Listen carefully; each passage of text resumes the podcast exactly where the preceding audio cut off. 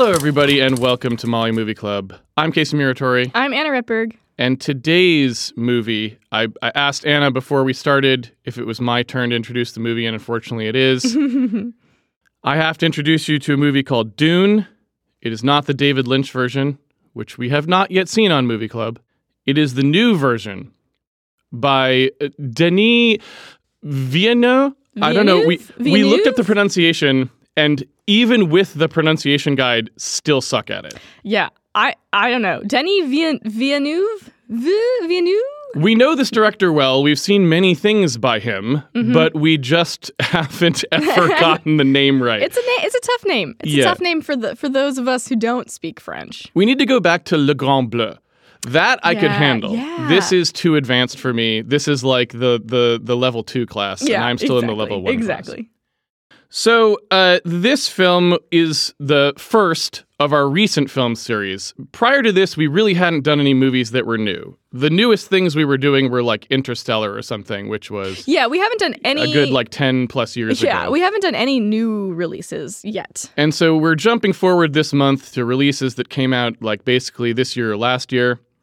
And Dune was fairly popular when it came out, at least for a Denis film. Like previously, he had done Blade Runner 2049, which w- more or less failed at the box office. Now, failure in this case is obviously all relative. It's a failure in much the same way that Master and Commander was a failure, meaning that it wasn't like no one went to see it.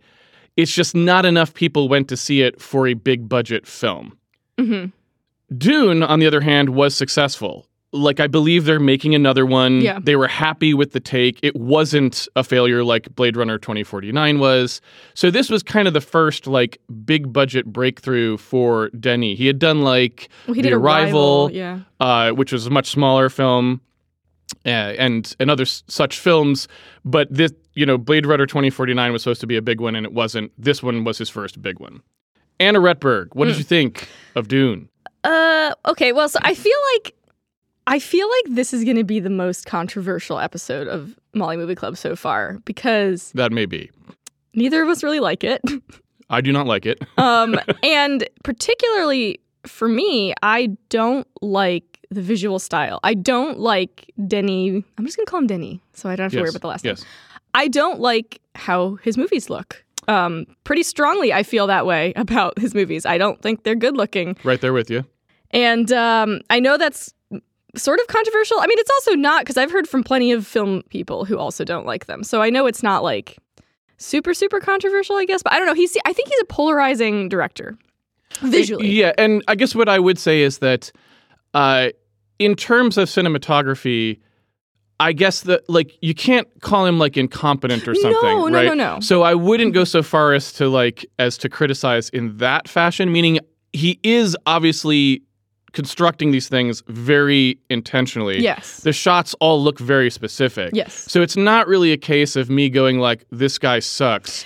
It's Right. more like for whatever reason, what he wants to put on a screen is not what I want to see on Exactly. It's kind of what's happening. Exactly. Like Yeah. he basically has one thing he does, yes. which is there's a really bright white light in the scene Yeah. somewhere, and everything is dark against it. yeah. And that's and, and there's no color other than like a one sort of wash of Well, color. there's also very much like extremely few very strong lines, usually a trapezoid.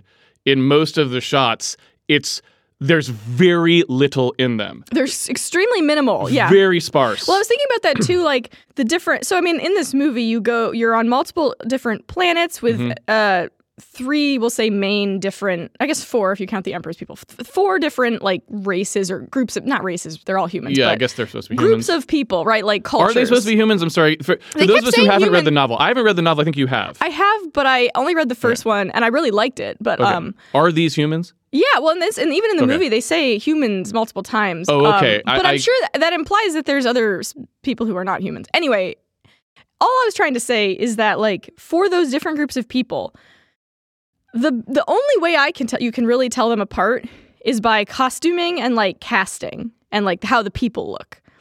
the environments all look exactly the same. Yes. The ships all look exactly the same. Yes. And and extremely minimal. Like Yes. at that, there's very little actual detail in any of the sets and environments, and they're it's like you it, they're the same for all of them. yes. Um, I think for me, the strongest part of this movie is actually like I, I do enjoy like the costumes. Um, The, there was a couple of times when there were costumes on parade, like at the beginning when there's this giant egg that lands. yeah, And a bunch of guys walk out of that thing Mm-hmm. and they have these weird, like, dome helmets on and stuff. Mm-hmm. And yeah, that was probably what I thought was best about the design of the movie was those weird costumes. yeah, and there's know? like uh, throughout the movie, I, there's a lot of like that, like weird, Yeah. cool, like creative costume Yeah. and and and like and not just costumes, the people wearing them too.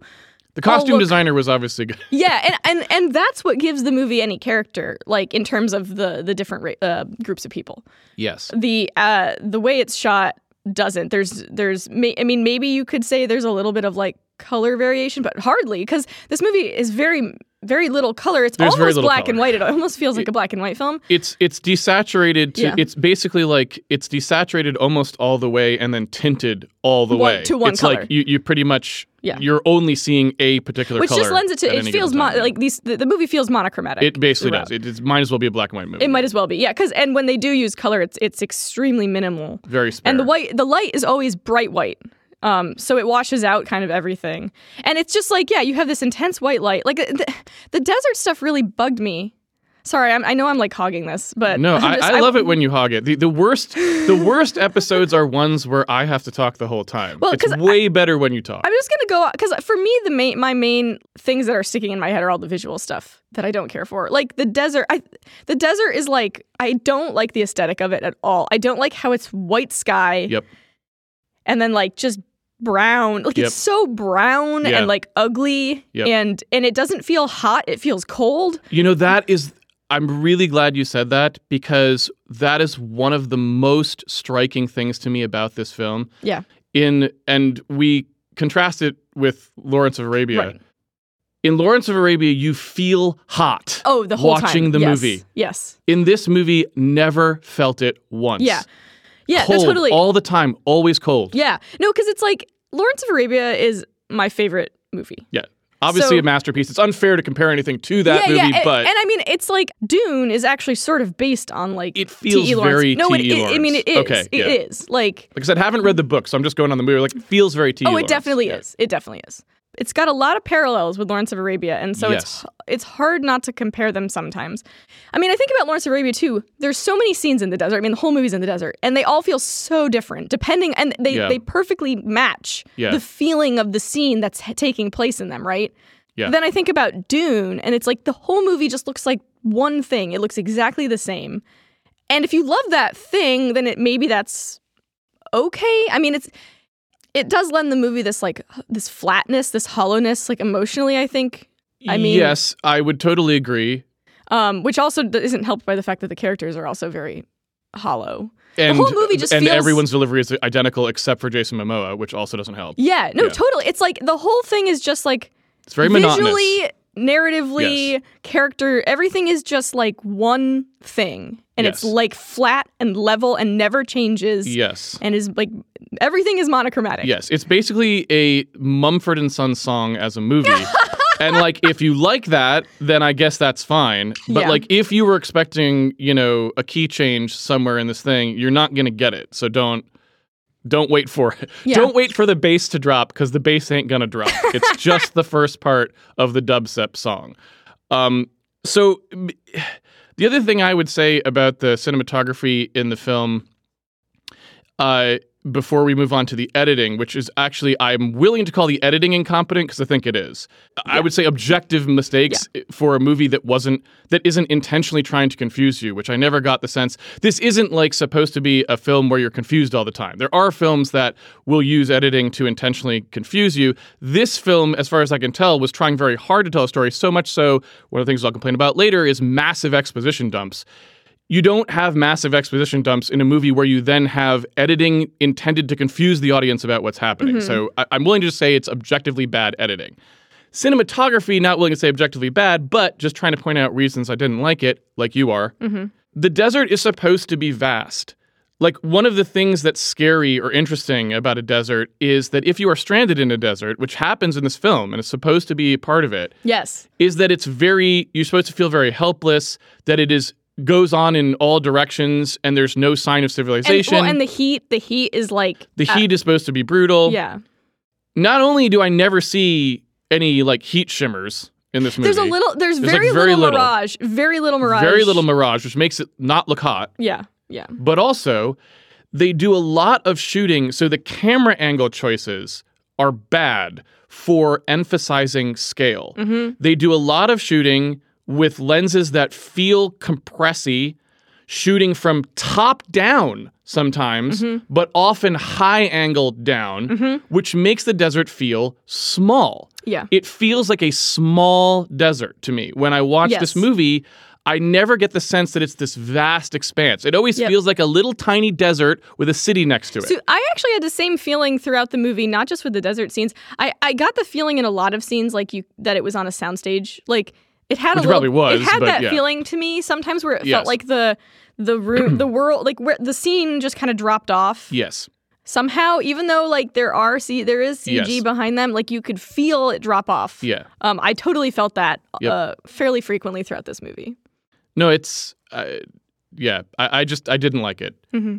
Um, and sometimes that's probably fine because, like we said, it's very clear that like directorially the des- the idea for the frames of this film hmm is that they are sparse. Right. So unlike, for example, sometimes you know I'll see this in a movie that's not designed to be sparse. You get that soundstage feel, and it's really bad, Right. Because you're like, there's all this activity in the foreground and nothing in the Exactly. background. Exactly. Blade Runner 2049 would be a good example of that happening. Mm-hmm. Happens a bunch of times in that film where like his he's not doing sparse stuff in the foreground Mhm. and then the background's like empty. Mhm. But um in this movie he keeps it sparse always in the foreground. Always. Yeah. So it maybe doesn't feel as bad that there's nothing going in the background, but it's still not Yeah. great. You know, I, I agree. It's definitely it's not it's not terrible or yeah, something, but it's I- not as bad in this as it's been in other things. Not just him, other people. yeah, too, I think that's a that's a thing you see a lot now. you see it a lot. just based on the way that CG is just what everybody does now for their their like larger environment stuff, and I you know, it's just part of it. I think. I, I, I don't know exactly why it happens, but it definitely happens. it yeah. seems to be a thing. Yeah.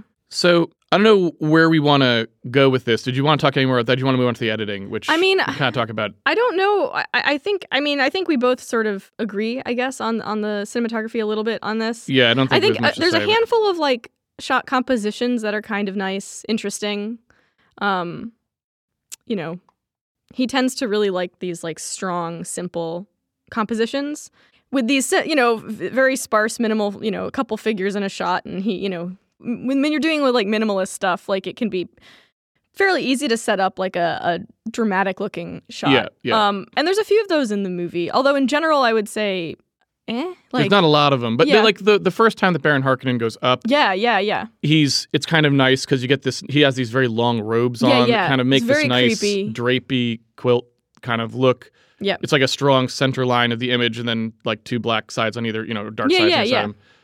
You know, and and stuff like that looks good. Unfortunately, like even as I'm trying to say something complimentary to the movie, that scene is dumb because Baron Harkonnen is not going anywhere at that point, and there's no reason for him to go that high up in the sky. so just- it's it's pretty clearly we just wanted Yeah. this shot, and they didn't motivate it at all. Oh right? man, the most cringy Um, one of those for me. Sorry, this is a slight You aside. can go for it. At the end, when like um Paul, when he sees like a, a vision of himself in the future, like fighting, like they pop out of the Oh, sand yeah, and they yeah. fight, and like there's this, you know, they're all wearing these like Yeah, masks or whatever, and he like finishes fighting and he turns to the camera and he just like the the face mask like comes up and he's just like there, Yeah, yeah, and I'm like, what the heck is that? Like Yeah. it, was, it almost made me laugh. yeah. Um, sorry. Anyway, but that was a sort of a side where it's like that. That's not a thing that anyone does or would happen. He's just doing it for the audience's sake. Like it was weird. I don't There's multiple of those laugh out loud moments for me in this movie. Yeah. Most of them are when Hans Zimmer's horrid Oh, man. score, which is probably the worst part of this movie, kicks in. It's rough. it has like basically like what amounts to a Lion King level, like opening of Lion King level punch of a Ah, singer, yeah. uh, just just ex, you know extemporizing. Uh, I, I mean, I don't think there are any actual words that I would understand. No, it's Maybe- just it's just like it's just like it- either extemporizing or in some language I don't know. Um, and uh, they basically just like They hit with that. they with hit no with that. Other, with no warning, and it just sounds like there's suddenly a lady screaming in the scene. yes. Yeah. Yes. And this happens again Um, and again. Maybe I shouldn't say extemporizing. That's probably the wrong term. Uh, let's just say like there are vocals that are not designed to be understood. They maybe are very carefully, sure, plan, it's just it's just but- a it's just a uh like a, a yell basically. and it's extraordinarily loud and piercing. Like it's mixed to be Yeah. violently Well, piercing. the weird thing is and when it happens every time that happens in this film. I chuckled every time. yeah, because when it hits at first, it just sounds like it's someone in the scene doing that. It does. And then eventually the other, it, like the rest of the music kind of comes with it, and you're like, oh, this is music. But it's like that's it's just every time it hits, it's it's like off. It's weird. It's Yeah. like it, your brain is like, who who's shouting? it reminded me every time of uh, the musical Book of Mormon, which you haven't seen yet, but they make fun of that aspect of Lion King in that Mm. musical. So I actually don't know that there's that much more about the music. I would say it's Well- it's horribly screechy the entire time, very monotonous like the rest of the movie, and every time they they did that stinger, I laughed. It's it's a horrible score. I feel like you're forgetting to mention the one, the other part, which is Oh, the bagpipes. The bagpipes, yeah. I have that written down. I was going to go in that with story. Oh, the- okay. but, Bag- but yeah. Bagpipes is story because yeah. Oh man, the bagpipes were an interesting choice. They were they were okay in the first scene where they're like leaving the ship, yeah. but when it hits, it comes back again in that like fight Yeah. scene, and it's like because it's a very uh, it's like a positive sounding. Yeah, yeah, It's right. It's like it's Yeah. it's like major and kind Yeah. of like yeah, and it, it does man it does not yeah. You, work you, at you gotta have you gotta be a bold composer to go for bagpipes, and Hans Zimmer is not good enough. yeah, and it's like an army of bagpipes. Very bad. Anyway, anyway, Uh, I loved the fact that there were bagpipes because again, like I imagine that if you went and back and read the book, that some of these things make sense, but I, you know, that doesn't like a movie. To for me, movies have to stand on their own. I, if your argument is, well, go read the book and then this movie isn't so bad, I just I have no patience for that because you shouldn't have made a movie I mean, to me, unless, or you should have said. This movie isn't for like put a big warning on the label on it says that don't watch this movie. You haven't read the books, which nobody ever says, right? Um, I think the other big issue But- though with the bagpipes is it's trying to like because of what I talked about before visually how all of the different groups of people, the different houses yeah, don't feel any different. Like you could imagine if the the Atreides felt if there's like visually in their world and the way they dress, if there was more sort of like culture there. Well, this is what I was going to complain about. I see. I was literally just about to complain. I'm like, they literally do this thing where they're like, yeah, yeah, we've got a giant bull statue that we put. Uh, I mean, a bullhead that we put above the door that looks like bad lodge dressing from like you know 1870. We've got this little crappy modernist sculpture of like a bull thing, and uh, Daddy says that Grandpa fought bulls. So what you know what culturally goes with bullfighting? Well, bagpipes, of course. Like you know, everyone Yeah. knows that there's tons of bagpipes at a bullfight. So from watching the movie, you're like, wait, what? Like I thought yeah. this was like Spanish influenced culture or something was what you were bullfight, and then no, you're like bagpipes. Which is fine for a futuristic film because you know if you want to tell me like okay these people came out of Scottish and Spanish culture or they're they're European generally speaking or right, something right. like that Yeah. that's fine. It kind of jumps me into one of my biggest complaints with this movie. We'll just kind of go all over place because that's you know there's so many complaints. I'm gonna Yeah, just let it flow. Just let it flow, man. there is no freaking development of anything in this movie. Mm-hmm. They're like supposedly they're on their home planet or something. I don't I don't even know if it's their home planet. They're on a planet that they've been for a while. They said they quote unquote ruled this planet with sea and air or something like that. They said. Mm-hmm. Yeah, He, he like says that. he says this and he's like in you know he's talking about how when they go to Spice World, they're going to rule it with desert power. Uh, he talks about them ruling this planet. So it's either their home planet or like they came there, like someone, the emperor at a previous time said, go colonize this planet, and they did, or something. So I don't know, but they did that, right? Mm-hmm. The phrase rule this planet, as far as the movie is concerned, there's nothing there. Yeah. We see literally nothing on that planet. It's some cliffs. There's no indigenous population. There's no cities. There's no towns. There's nothing on it. Yeah. They're like, I'm like, what do you mean rule the planet with air power? What did you rule? Are there goats somewhere? Like, what what are you ruling? There's nothing there. I, I, there isn't even an establishing shot that shows something there that we don't see. Yeah, because the, the establishing shot of that Cal- Caladan It's just, a bunch of clouds. It's just a some low clouds in a mountainous sort of range, and you're like, uh, okay. I mean, it's all right. it's the most incompetent, like expositional establishment I've ever seen in a movie. It's it's got to be the worst that I've ever seen. Yeah, because it gives you no sense It- of like what the actual role of the Atreides family is, like who they are, how their people see them, like how the, how, how they rule, what they yeah. Okay, this movie in the opening, in the opening of this movie, voiceover exposition dump. Mm-hmm. Temporally alienating exposition dump. Mm-hmm. R- That's just like visual exposition dump, right? Yeah. Dude watching a documentary exposition dump. Yep. At no point do they ever just show a freaking shot of life on that planet. Yep.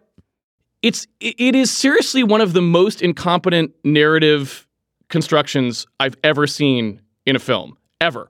Nobody gets it this wrong. They used every single device they possibly could to convey basically no information, and none of the information was necessary. While at the same time, in the first five minutes, while they're doing all of those things, completely failing to give you any actual scene information about where the hell you are and Yeah. who the people are. Yep. It's really just like this is where I part ways. The cinematography uh, is is what it is.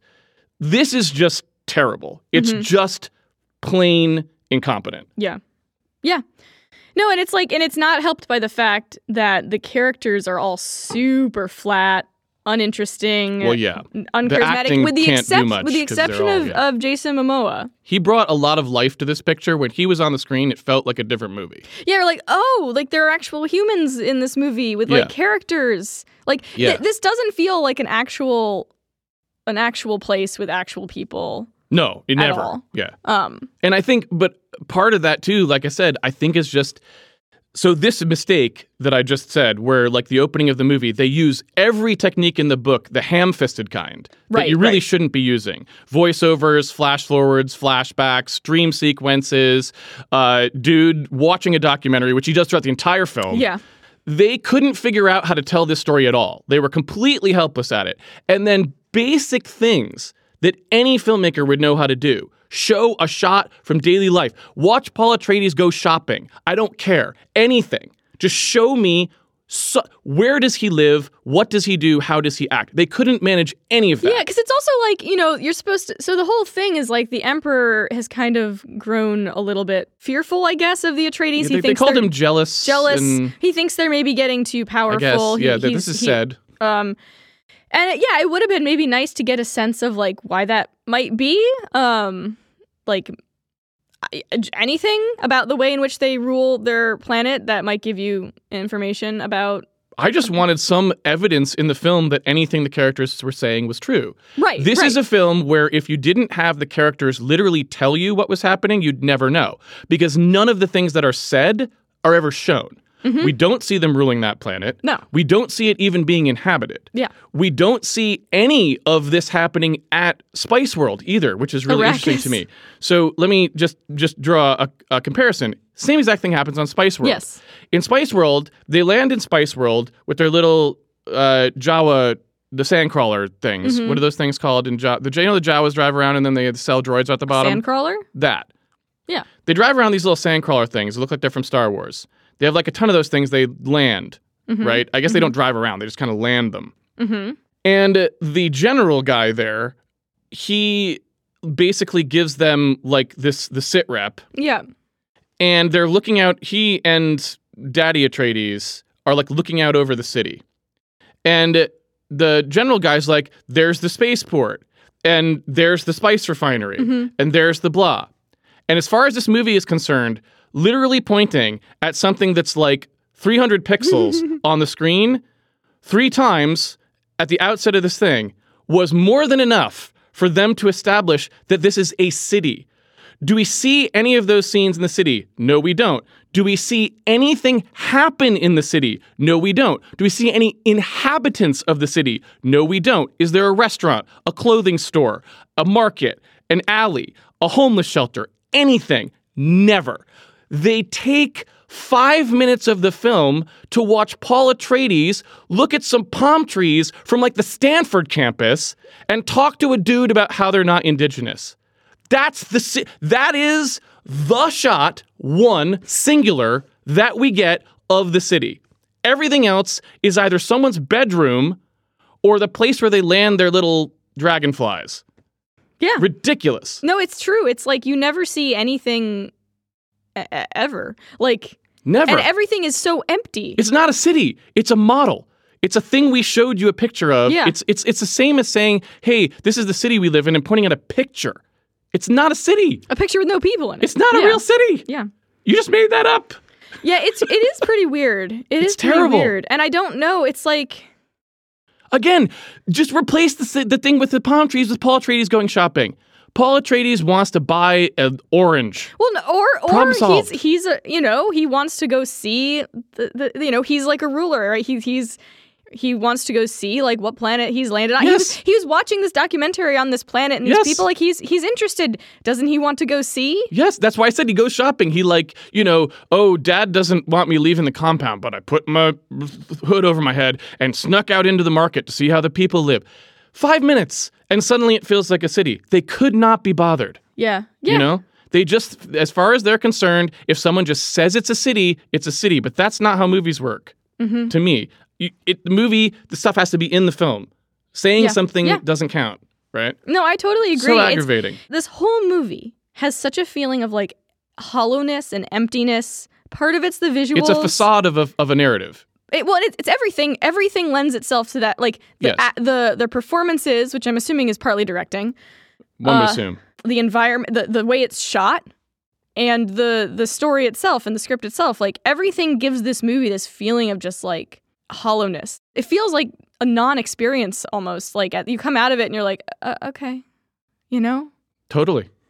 I mean, weird. it, it just it feels like a movie didn't even happen when you're watching it. Yeah. It's very strange. I know we're we've got to be. I, I'm sure like we're in the minority here. I don't know. It seems like people because you know you see people calling this like a masterpiece. I can't stuff. get there. I can't get there. I don't understand. Uh, like I would actually like literally argue with someone who called it a masterpiece because normally if someone calls something a masterpiece, I'm like, well, you know, masterpiece is subjective. Yes. You know, I'll call something a masterpiece. You call something a masterpiece. It's like, well, you know, it's subjective. of course, movies are subjective. They're There's- always going to be. But like calling something a masterpiece that has so many absolutely objective mistakes in it that are basic, like simple mistakes, seems pretty weird. It's like Yeah. it's like I don't know if you call it a masterpiece. I You could say you loved it, I have two. but a masterpiece. I this ha- is not a masterpiece. I have like two theories on people who say that. okay. One is that maybe they just really like this style. Maybe it just clicks for them, right? Because you could call it a visual masterpiece, and just it's like If- you really think it's beautiful, if you and love that- and it, you do. if you just love that Totally visual fair. style the other my other theory on that is that if all you've ever seen modern movies if you go to dune it probably does feel you're like oh my gosh i've never seen anything like this before because like if you haven't watched like lawrence of arabia or Right, the right. original blade runner or something you know you don't you might think that like because Dune definitely looks better and more thought through visually and interesting than like a Marvel movie, no question. Right, that's true. If you compare Dune to an MCU picture, You're like, oh, you were they like, oh, it's a masterpiece, they both right? suck at the narrative, right?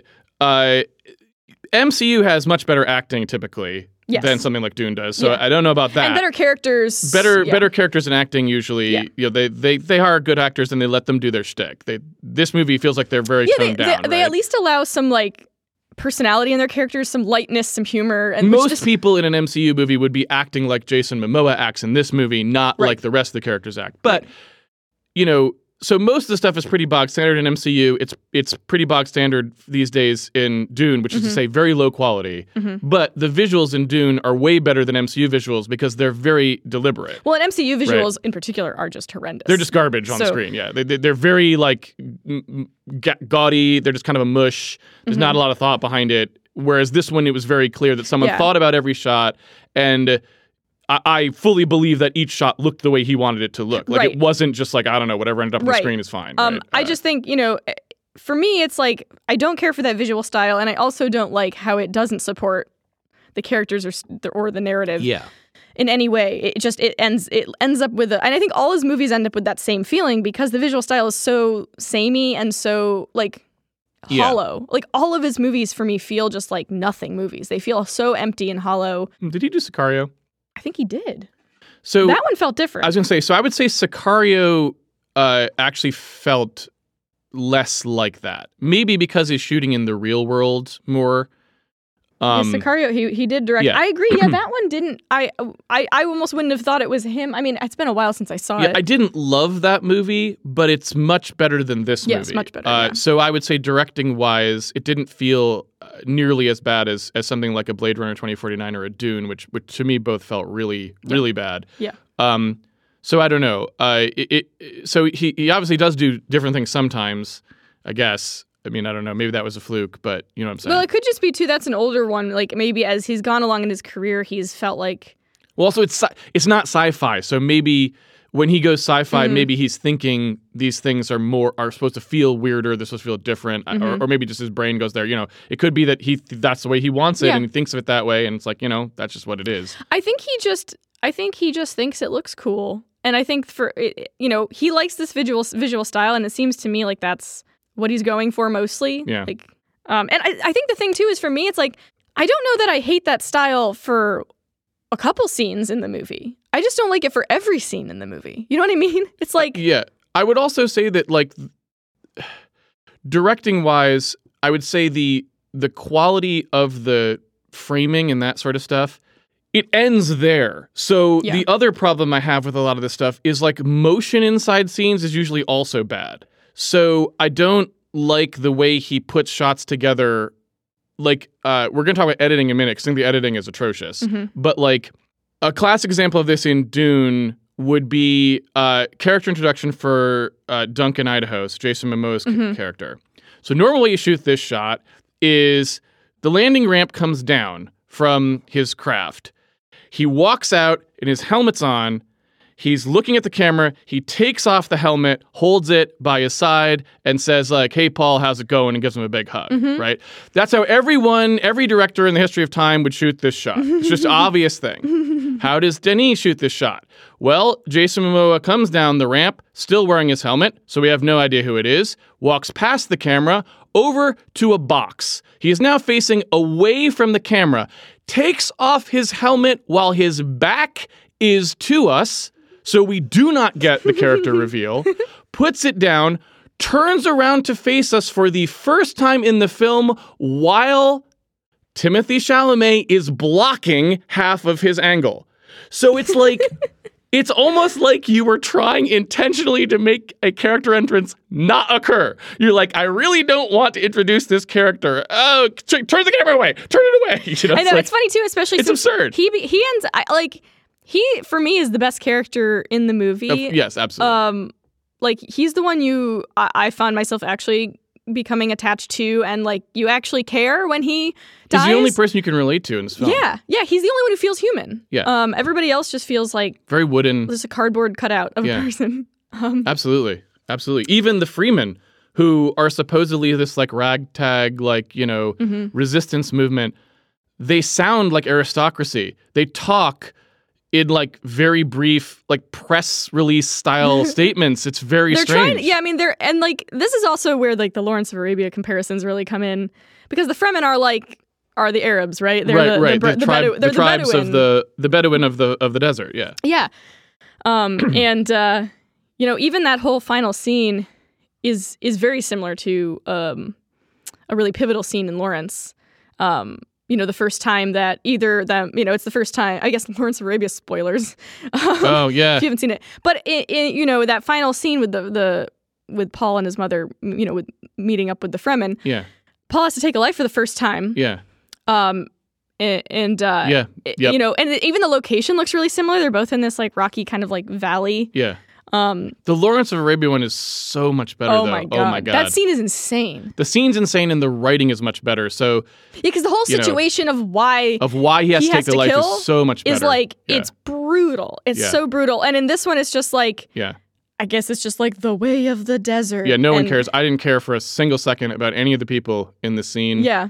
And the And- and- and it- contrived, ridiculous reason why he has to take the well, life and is just dumb. And and when he does it, it doesn't like when when Lawrence has to take that life. You you know who it, the person is. and well, you know who the person he has to kill is. You know how hard this is for him, and you Yes. see what it does to his yes. his psyche, right? Like Yeah. how how it damages him Yeah. as a person, as a human, and like Paul, is, it just doesn't. It doesn't have any effect on him. We also don't know who he's killing, and he doesn't know who he's killing. So like, it's not the audience can't really even understand like anything about the situation. It's totally like alien to them, and Well, it's and- like I guess and like yeah, because we're supposed to believe that there's these like cultural reasons. or something um, that we don't know about. yeah, and it's just it, like comparing those two scenes. Scenes I think is just so interesting because they are, uh, so similar. Like I've got to imagine that this scene is is Probably inspired in, it- by- the scene in Dune was almost like based on or inspired by that scene from Lawrence. You can compare them visually actually too, and and how one works Yeah, yeah, um, yeah. so much better. Well, let's talk about the editing briefly, yeah, and then we the can move on to the story because, like, we've trashed all of the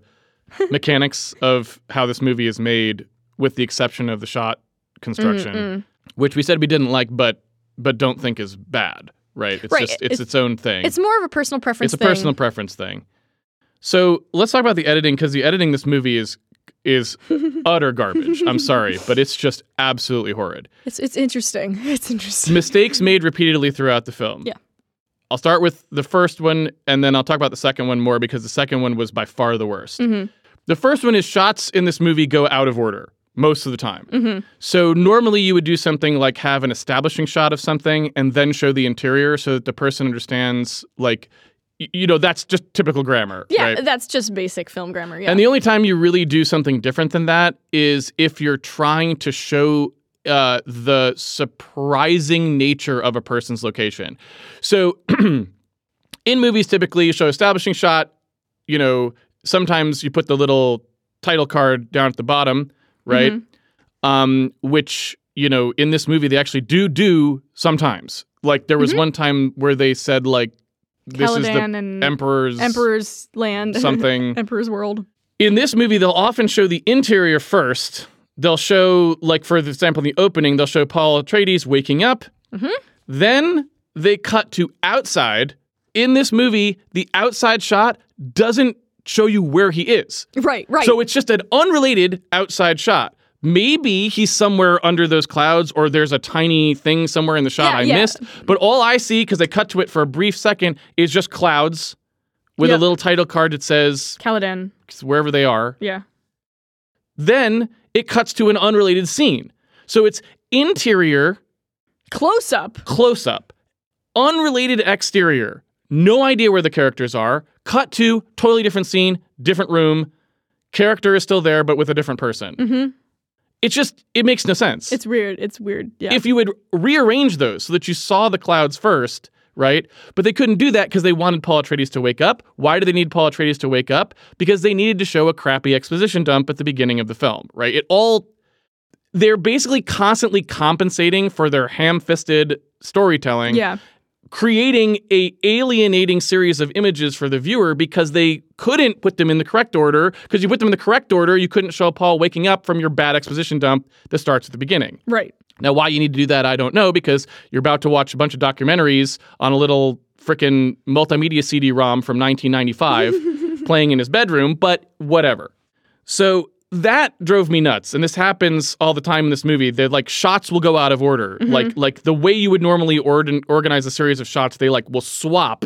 So it's like, wait, what? Or they'll intercut two scenes So in ways is that don't. this is what I was noticing. Like there was a few times where they did. Yeah, I have the- some notes on Yeah, this. yeah. Yeah, I'm sure you do. The one I can think of off the top of my head is when it cuts to after uh, uh, Oscar Isaac has Mhm. been like he's about to die, right? Like he's Yes. he's sitting there like naked in yeah, the chair. I have this one written Yeah, down. Yeah, because it's like it cuts to that suddenly. I can't remember what scene it cuts from, but it cuts to him just lying there in the chair, and then it like I don't remember, like pans over. It's a very brief Yes. thing, and then and you see, you know, I think you see uh, Skarsgård or whatever. Yeah, yeah, yeah. And then it immediately cuts back to the other scene. It was super short, and It's nothing terrible. happened in it. Terrible. And I was like, it was just what, like what? It's absolutely terrible. yeah, Here's the worst one of those. So Yeah. in that same sequence, this is it's it's one of the worst things I've ever. Like I keep saying it's one of the worst things I've ever seen. I'm not exaggerating.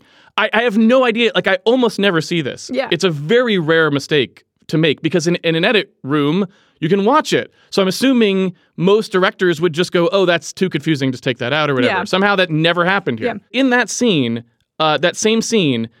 Uh, well, scene is is hard to say here. So in that sequence, Mm. yeah, there is a part where Skarsgård floats over Mm-hmm. and he's talking, well, talking, quote unquote, interacting with Oscar Isaac. They're gonna Isaac's gonna about to poison him with the poison gas uh, tooth. yeah, Skarsgård looks down at Oscar Isaac. So it's POV like to the side of Oscar Isaac looking up at Stellan Skarsgård. Skarsgård looks down as if to look at whatever uh, Oscar Isaac is doing.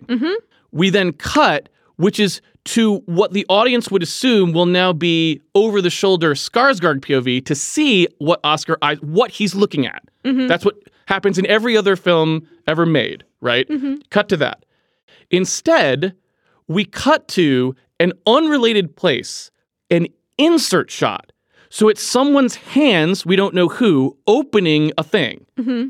For a good five seconds, I thought that was Oscar Isaac's hands doing something or mm, something mm, mm. because we can't see any faces. It's an insert shot. Who cuts from a guy looking down at something to an insert shot? yeah. You have no, you're so temporally and spatially alienated in this picture. Yeah. It's yeah. nuts. Yeah. It's weird because this is a problem I see a lot more in TV shows. Yeah. Um, I don't feel like you see this in movies very often. That that jarring like jumping around too quickly between stuff and and never it- like it's just really weird. Well, one of the other problems is because he insists on everything being, you know, monochromatic shot through an orange filter or Right, whatever. everything looks the same, so when you you can't do tell. a cut, Yeah, you can't c- tell. you can't like tell. it's not Yeah. like one is cool lit and one is warm lit, so you always know you're flipping between two different scenes. or the lighting is different. it's always exactly the same. or the sets are different. So they cut between an orange Stellan Skarsgård and an orange Paul Atreides hands, and I don't know Right. that, that that was what happened, right? right? Or, or in the fact that your environments all look the same. So that was the second kind that I was talking about. So these, they cut these uh, between these insert shots, and I wrote down a ton of them here. I don't know that it's worth um, like belaboring the point, Yeah. but like there were so many of these that like I actually like got tired writing them down. it's like really, really common uh, in this movie, and I that one was particularly bad. The other example that I I I looked through my notes and I mm-hmm. found the other one because I, I was like, there was another one that was like so bad I want to mention it because it wasn't just like, oh, yet another one of these sort of like Yeah, weird yeah, insert yeah. shot cuts. It's just like not great. That because that Skarsgård one was absurd. This one was also absurd. At the end of the movie, Paul Atreides, he's he's on the, the so the first half of this movie is like bunch of establishing crap I don't care about. The second half of this movie is like bad road trip with mom. yeah. Right? Is like that's how it's structured. Yeah. So in Bad Road Trip with Mom, at one point they end up in a bunch of rocks because the scenery is either them in a bunch of rocks or them on a sand dune, right? hmm And uh, they're very in- a very dark un, like lack of co- sand dune with no color. yes, Yeah. So they're in a bunch of rocks and uh, they're walking, Mhm. and Paul Atreides looks. He looks like. He, he, his his fo- focus shifts. He like he's like looking ahead and then he looks to the side, like he's looking at something. Then they cut to a bunch of Freemen or Fremen, however you pronounce that, s- sitting on a rock, looking back at him. But there, that's not what that was.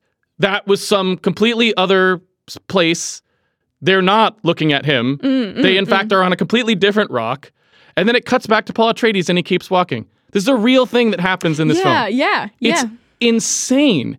And worse yet is there's a grammar for Paul Atreides hallucinates. It's this like weird, fuzzy, like Yeah, yeah. sparkly thing in slow motion that happens. This wasn't that. It just cuts to literally there's like a normal shot of these guys Yeah, standing like, there. is it supposed to imply that they're watching him? Is it supposed to? I have no is it idea. supposed to be a vision he's having? Like, I is it? don't it's, know. It's really unclear. It's no, really I, bad. I remember that one too. Terrible. I remember that one too. Yep. It's just absolutely terrible. I mean, I don't know what it was supposed to uh, to Yeah. Uh, establish because it's just arbitrary. The other thing that I, I I found kind of annoying, like I get that Paul is supposed to be having these visions, and that's a part of his character. I get that, but the the I found the visions in general to be extremely annoying, and um, they did not help the movie at all. Right? Like they didn't. I, I think randomly cutting to Yeah. Zendaya's face a cu- ton of times d- does nothing for this movie at all. Well, the way I wrote it down is we constantly see flash forwards or whatever you want to call them yeah, yeah. in this film. I mean, it's a good it's got to be a good 10% of this film. Is is It's- that? yeah. It's very long. Yeah, yeah. It's it's got to be, you know, many minutes of this film are spent watching these flash forwards. Mm-hmm. Oftentimes the same flash forwards. Like how many times I got to see a knife in a sheath lying on some sand?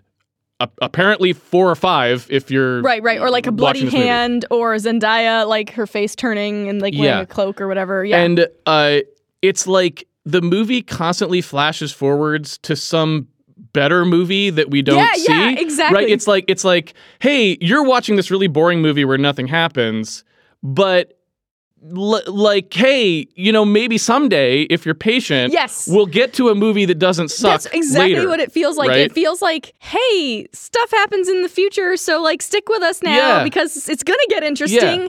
On like the next Arrested well, it's like Development. the only thing that is making it interesting, like you don't care about the characters, but you're like, oh well, maybe it gets interesting. Like, like right, Yeah. make the characters interesting now. Make Yes. me care about them now. Yes. and and not just by like. You know, dangling something interesting in the future and being like, well, hey, maybe it'll get interesting. Like, that's such a weird choice. And it just doesn't really work either. Um, it's not interesting because I don't care, right? That's the other problem is like you the showing me visions of things that are going to happen is interesting if I'm really heavily invested in the story of the characters. Right. Because it's a clue to where things might be going and that's like exciting. Like I would imagine that in stories that really work for Yeah. people like, you know, I don't know, like Game of Thrones or Lord of the Rings, things like that that Mhm. like people were really into the movies or whatever. And I don't know, heaven help us, maybe that's Dune for some people watching this movie. I don't know. But like getting these little glimpses of a prophecy or something is like exciting because it's like, oh, I care about these hobbits and what they're doing. And now I've got this like, oh, how is that going to come into play? Right. In this movie, I'm like, I don't care. Uh, that mo- that looks like some things are happening that that I don't know. I don't. We haven't even really gotten to anything interesting or like that. So it's just stuff stuff that happens. I, Yeah. I guess. I think it You know, I don't also- care. I think it also probably diminishes those things when they eventually do end. If if and Just when keep they seeing them. Yeah. because you've you've seen them a bunch. They're not the kind of scenes that the context changes, right? Like No. that's a kind of flash forward where you think as a viewer you have like one understanding about it, but then when you get to that scene, your understanding of that scene totally changes, Yeah. right? And that's a, that's like pretty interesting. But Yeah. these aren't the that kind of scene, really. They're just like Well, my Yeah. assumption is again that basically this is a movie where it just leans way too heavily on the book. Like yeah, it, it I feel like it has that audience empathy problem yeah, where the people who worked on the screenplay don't remember the fact that the audience half of them or more haven't read the book so they don't have the context for Well, why this would be interesting and so Yeah. what you see t- so if we if we move on to narrative stuff now because it sounds like that's sort of where we are Mhm. so to me the narrative of this movie is just an epic disaster in that sense for two reasons both shot selection which i thought was horrid but also dialogue, which was also horrid. So the vast majority of dialogue in this movie, I, I might say all of it, Mhm. like like it. I might even go say it's just hundred percent, is dialogue which doesn't actually work if you haven't read the book. hmm Most of the time, they are doing things that would only make sense in the context of a story that you haven't seen. yeah, For example, many times throughout this thing, a character will just say an abstract, bizarre quote. hmm These quotes come out of left field. They do not match what is happening on the screen in any way. And they don't add anything to the story we're actually watching. Yeah. But I'm quite sure they were an important quote, like in the book or whatever. They would have made sense had you read the book because, like, that character says that memorable line or Mhm, something in the book. Yeah. Worst character for this is Josh Brolin. There's literally a scene Oh, yeah. where we cut to a board meeting. A guy says one line, which is, I got the Harkonnens books. Josh Brolin then says an absurd quote, like that sounds like it's out of like the Bible or something. Yeah, right? yeah, yeah. And we see him having a little book. So I guess if you read the actual book Dune, you might know that this is a very devout guy or something. Doesn't really get established in this movie, but like at one point he's reading a little Bible, like he has Mm-hmm. Yeah. one, right? So Yeah. I was assuming like, oh, if we actually had a real story here, this would be this guy where who we would have seen him going to church or something. If they have that in this world, I don't know because we've never seen any location outside of a bedroom in this entire movie. So like I just don't know, but I'm assuming that that's what's going on. The same thing happens uh, with the uh, judge of the change. She spontaneously says a ridiculously complex quote at one time. It's completely out of character. She never does that again. Most of the dialogue is like this. Yeah. Either it's something completely out of left field that makes no sense in the movie, but probably made sense in the context of the book, or it's an expository hole fill Yeah, yeah. somebody says something about spice because if they didn't you'd never know because we never see anything like that. Mm-hmm. like yeah we never see uh, people doing international uh, sorry interstellar navigation. So we don't know that you need spice for interstellar navigation. So somebody has to say that at a completely random time that nobody would say that. Yeah. because everyone in this world would know that. There's no way you wouldn't know that concept in that world. It'd be like saying in this world like to a, a grown adult alcohol makes you drunk. You're like we all know that. But if that was a conceit on your world some character has to say it because they couldn't be bothered to actually show it happening mm-hmm. right? So the dialogue is just terrible. I, I hated it. I hated Yeah. it the entire time it goes right down even to mechanical operations so for example in one scene they're going they're in like a a, a, a Little dragonfly. flap flappy a little copter thing dragonfly thing, yeah. yeah, a little dragonfly thing. The dragonfly thing like is decommissioned like remotely, like it's like they shut it off Mm-hmm. using some kind of remote control system, I guess, which we've never seen happen. And by the way, which doesn't happen to uh, Duncan Idaho's chopper for reasons that are completely never explained. so basically, like they can shut off one chopper, but they can't shut off the other chopper because like you know they're just they're just that good at understanding the dragonfly controls or something. Maybe Duncan Idaho knows how to turn off the automatic shut off, and these guys don't. Maybe, I don't know. Doesn't matter. Point being, they shut off the chopper, and so Road Trip with Mom has to start. And he finds, like, or she finds, I don't remember who picks it up, a like backpack thing. Yeah, yeah. And the backpack thing is presumably what has like the tent and everything in Yeah. it. Now, in a normal movie, when you were actually telling a story that you wrote and are trying to show this sequence of events, Mm-hmm. what happens is the thing lands and you have two characters. So one of them says, We've got to get out of this chopper. Mm-hmm. They probably know where it is. The other one says, We're never going to be able to survive in the desert. The other one then says, Look for something. There's probably a survival kit. They rummage through it, they find it, and they go like, Okay, what does it have in it? It's like, okay, this is a tent. I can use this. Cut to the next shot within the tent, right? Mm-hmm. That's how it works. In this movie, none of that happens. They just are rummaging through it for some reason. They pick the thing up, and then the guy says something from the book. He's like, it's a gromblomblombolus. It was like a Frem kit or something. Right? Yeah. We don't know what that is. Yeah. Yeah. The only reason you would say that in this movie is because you read the book and wanted to think other people to think it was cool that you got this thing. Well, and that's definitely how the flash forwards and all feel to me is like they feel like a thing for people who read the book being like, "Hey, Yes. wink, you see this?" Yeah. Like that's what it feels like. I'm sorry I'm yelling. This movie's so aggravating to me. I mean, I think you you probably have stronger feelings on some of this stuff than on, on like the some of the Yeah. plotting and story stuff than I do. Just because I think you tend that's that's where you tend to like really focus. Well, I- and dialogue. I, and dialogue, You know, and- I'm a. I, yeah. I want my dialogue to be good. I mean, and I think for me, it all ties into like for me, it's the characters, right? Where like what what you're reacting to, I'm also reacting to, but I'm reacting to. I'm cor- I'm sort of reacting to more like the end result of like that, right? It's a different symptom of the same disease. Exactly, Right. The disease is the same, but you're having one symptom and I'm having the other. Exactly, Yeah. exactly. Um, and so yeah, f- for me, it's like sort of the manifestations of that. Those issues come out in in in just like these really boring characters who You have, can't emotionally connect with them at can't. all. You know. You can't. And as as we said before, the only one I think you can is Duncan Idaho. I don't know. I mean, look, Dune is obviously notoriously difficult to adapt.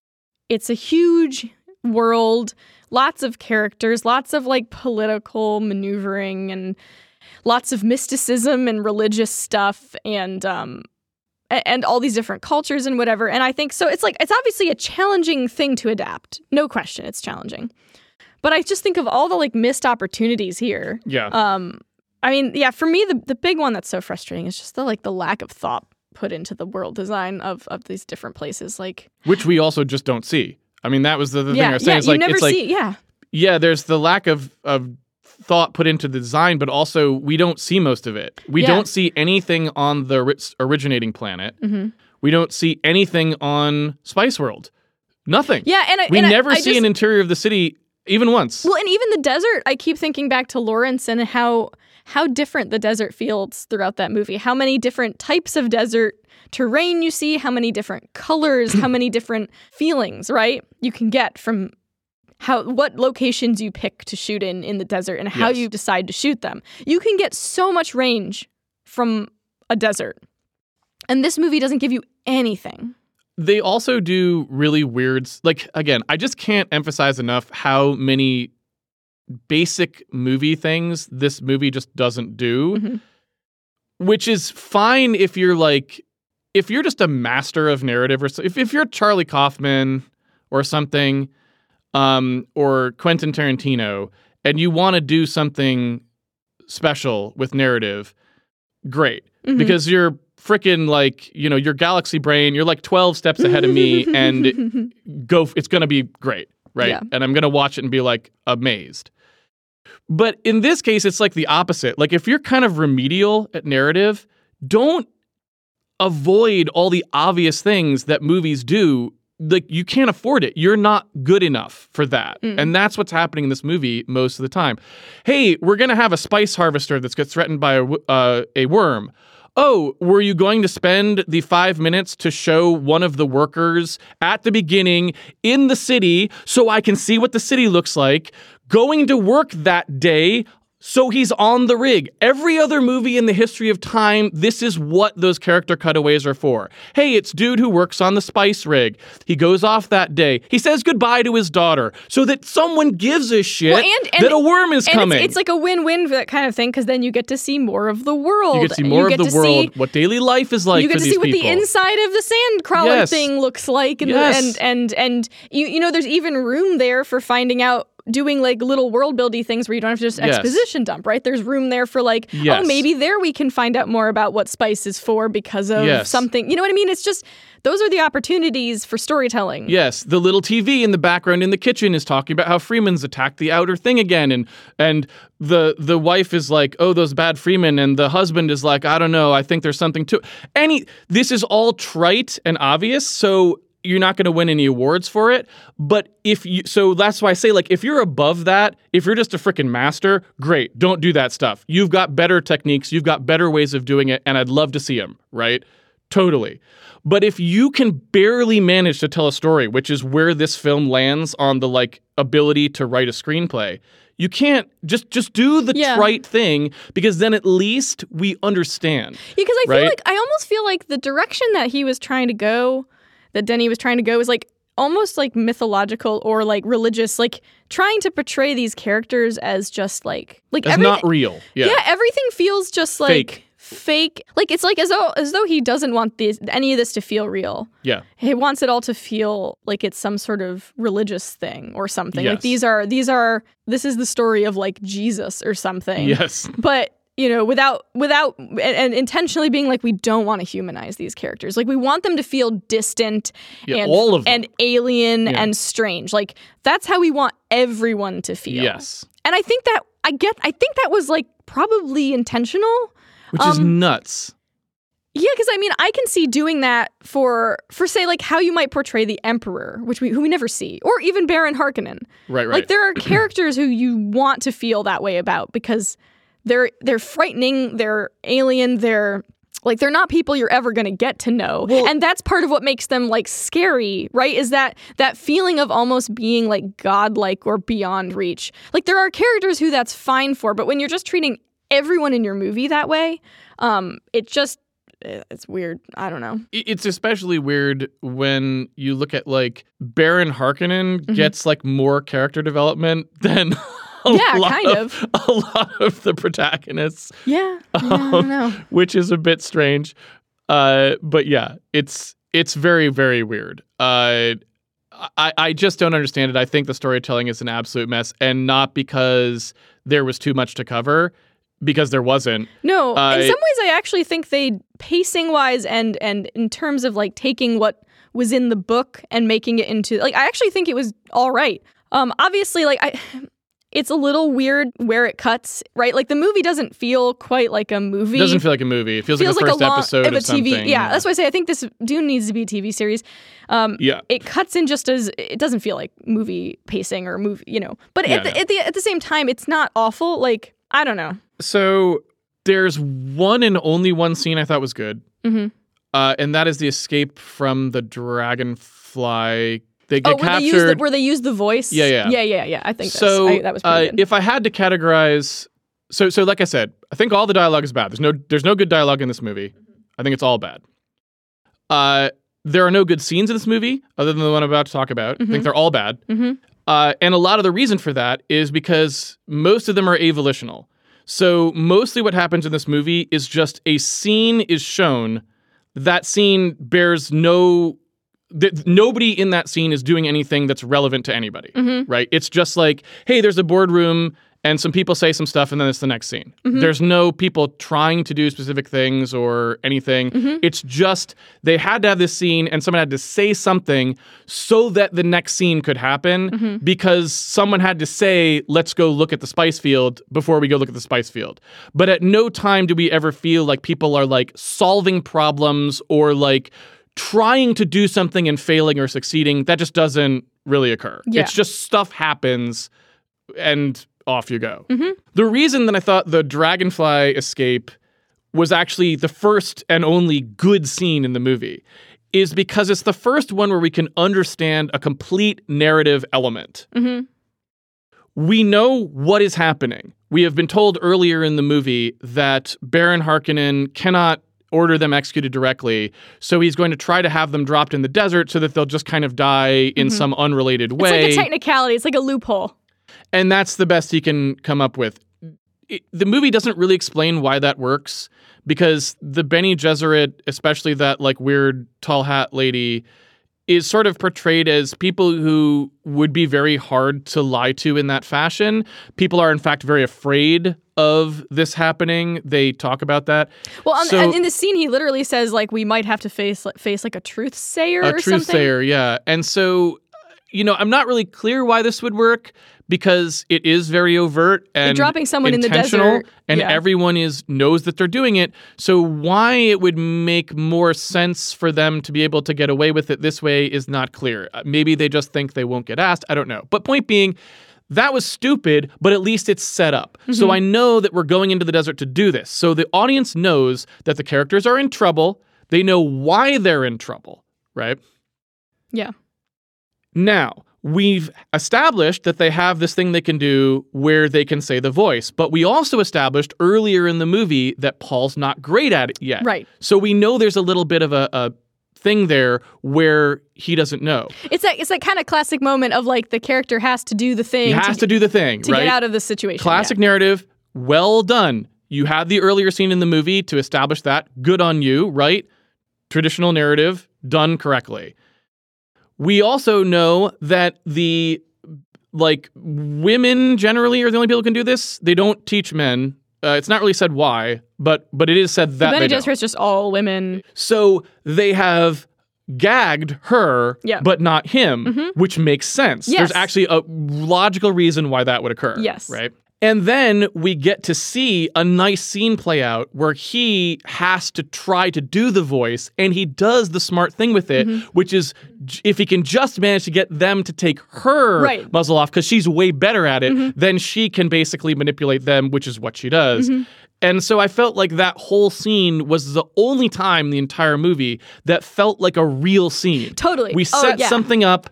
The audience knows what the stakes are. They know the abilities of the character and what might or might not work. They put a one deaf character in there so that you can't manipulate him, right? It was just really well done. In the whole way that it was worked out, it was the first time the movie felt like they actually cared about telling an Yeah. actual story in a movie. No, it's totally strange how that that scene feels so different. feels like it's out of a different movie. exactly, it feels so different than the rest of the movie. Um, you got the it- sign language in there. Oh, it's and it's really good. Yeah, it's just really good, and I like the effect of the voice. Like I like that the audio effect that they do, um, and the idea of it is just cool. Like um, Dune is filled with like cool ideas. I love the shields. Another thing I liked. Um, the They concept, cool. The, they, the visuals was like cool, but I liked the concept of them a lot. Yeah. And it, it kind of is a fun way of like justifying why you'd be using swords in this like future world so like there's lots of like cool ideas um visually uh you know what there's one scene i really kind of liked the scene as well not the whole scene but parts of it when the um Arrakis gets attacked when the, the the big attack comes at night. Um, Mm. and every like all the bombs are coming down and all the ships are getting blown up and there's just tons of explosions. It felt like really dramatic just because it, you know everything was getting destroyed. Um, Yeah. The whole scene itself didn't necessarily work um, when there was any humans involved. Like when they were running, you know, when uh, the music kicks in, the like we were talking about before, like the you know the um, I guess it's sort of the Atreides theme if there is one in this movie, the Yeah. bagpipes. When that kicks in, it just doesn't work. All the guys running, I, it just doesn't work for me. But I do think I the the visuals of just like all of those ships getting blown up. Uh, I I don't know. I thought it was kind of effective because it's so dramatic and big and like everything's getting blown up. I don't know. I mean, it it it was kind of okay. It kind of just looked like we had a little fight in the parking lot to me. Like I didn't I didn't really love it. Um, but more importantly, like narratively, I just hated it uh, because if you don't read the book, maybe the book explains the stuff, but it made like no sense. I, I couldn't understand anything that was happening. I was like, okay, so basically, like you've got guards. The guards don't have shields. That doesn't make any sense to me. I have, I have no idea why that would be. Well, I, um, I was also specifically talking about uh, not any scenes with humans, just scenes. oh, right, yeah, just scenes where like the big crawlers and stuff are getting blown up. yeah. Uh, anything external. I just thought they were cool explosions, and I liked the I liked the visual effects Okay. of like of the stuff getting blown up and like hitting the shields and then breaking through the Yeah, yeah. shields and like I don't know. I just thought that was kind of fun. Yeah, it was all right. I just didn't care because it just didn't make sense. I was like, I don't know. I don't even know what I'm not sure that I cared, but I just from Okay, yeah. spectacle for spec like Okay. spectacle wise, I thought it was a good spectacle. all right. Um, and I also felt like there just weren't enough people. It's always a problem in this Um, movie. Yeah, Like it was like, okay, there's supposed to be this massive battle, and there's like twelve dudes, and it's like, eh. Yeah, there's a Um, bunch of guys running. Like when they're running with the explosions behind them, that looks It terrible. looks terrible. It, it like it doesn't look like those like Lord of the Rings shots where they were like, okay, there's just like a crap ton of guys. Mhm. There's like infinite orcs and infinite humans. So I get it. It's like a giant battle. This one's like, all right, there's 50 dudes total, and they're like on a stairwell or something. And I'm like, okay. Yeah, it's weird how It didn't feel like a big battle this- at all. Like the more, the bigger the movies get these days, the like less the the, the smaller the scale seems to get. yeah. If that makes sense. Like you watch something like Lawrence of Arabia again, and just the scale of it, um, with just the number of people, and and it just feels huge, right? Like it feels absolutely epic, and uh, and something gets like lost a little bit when you don't have that scale in a film, but you're trying to tell a story that like wants to have that scale, right? This these worlds feel empty, as you've said a million times. Like it doesn't feel like anyone lives here. Um, it doesn't feel like there's anybody. uh, These armies feel tiny. Um, it's just it doesn't. It, you know, you're you're trying to tell this story about these like epic warring families Yes. on this galactic scale, and and it just feels like there's no people. Yeah. I mean, well, a lot of the shots are like one guy in a giant room with nothing in it. Yeah, And that just like does not feel epic. yeah, yeah, Right. yeah, absolutely. Um, it feels like incredibly empty. and you know the entire movie definitely feels that way. Whether whether it's that or giant hangars with nothing in them. There's like three you know planes in a hangar the size of like a Boeing construction yard, and you're just like, again, it just feels like it. It feels almost like a deserted area. It's like if you were telling me that this was an army occupying, like it's it's the Like it remains of of, a force civilization. Yeah, yeah, occupying an area that no one lives anymore. yeah. I would believe you, but this supposed to be both the place they start, which is the planet they ostensibly are ruling currently, and the spice world. It always just felt like there's no one there. Yeah. It was just it was just uh, abandoned. Yeah, yeah. You know, um, and I I also didn't understand the the fundamentally the conflict between the Fremen and the Harkonnen originally because I don't. They just have a city and they harvest a little spice around with their little harvesters. What's the conflict? It's a giant desert. Who's going out into the desert and bothering the Fremen in the first place? I don't know. Um, I, I didn't understand any of that. Uh, and so when the Atreides showed up and they had the meeting with the Fremen, and he was like, you know, we can totally get along. I'm like, yeah, I would think you just could. Like, what's the? So they didn't establish that conflict either. They just you're just supposed to know that there is one. It's like I don't know why. Um, the Fremen don't use the spice. It's not like they were doing anything with it. So I don't know. I have no idea. Yeah. Well, I imagine there was something like, oh, the spice fields are where their settlements are, so we had to like bulldoze their settlement away or something. Like, would have been nice to see. Never saw it, so we just don't even know why the conflict is occurring. Again, despite all the exposition dumps, they they couldn't be bothered to actually tell us like the information that would have been useful, which is why this conflict is happening um, in the first place. Yeah. Right. Yeah. I don't know. I don't know. I mean, I I don't know. I feel like we keep, you know, there's there's so much you could just keep going on and on about, Yeah. but at the same, you know, I think we've basically said, We've covered all the main. and I mean, I mean, we're really hating on this movie, and I I know there's going to be a lot of people Yeah. listening who strongly disagree with us, Yeah. and uh, I'm sorry. Um, I want to keep bagging on it. you want to keep going? Oh, right, I'm not just- done. I'm sure, unless No. I say we could just keep. All right, keep going. So I would also say that I don't know if these parts are from the book or if they're like a screenwriter stepping in, you know, like to do to to like flourish here or something. But I also noticed things that just plain don't make sense. Mhm. Like like they're literally like there are very few times when anything anyone says anything colorful in this film. It's very rare, right? They either say a very hackneyed sounding quote that feels like comes from something we don't know what it is, right? Mhm. Just like some holy book or something. I have no idea hmm or they say very stilted, literal lines that just tell you what's happening in the story because otherwise you wouldn't know. But like the one or two times when someone actually says a line of dialogue that like it sounds like someone actually wrote, Yeah. it was like nonsensical. I was like, what? So at one point, for example, I wrote these down. Someone says, Our plan bears fruit. Mm. And then another uh, person in the room, I think it's Oscar Isaac. I think it's the general says our general, plan yeah, bears yeah, fruit. the guy. And Oscar Isaac says, but it will take time. You know, no. Fruit is what know- happens I- after the time. Dude, I had the same reaction to that.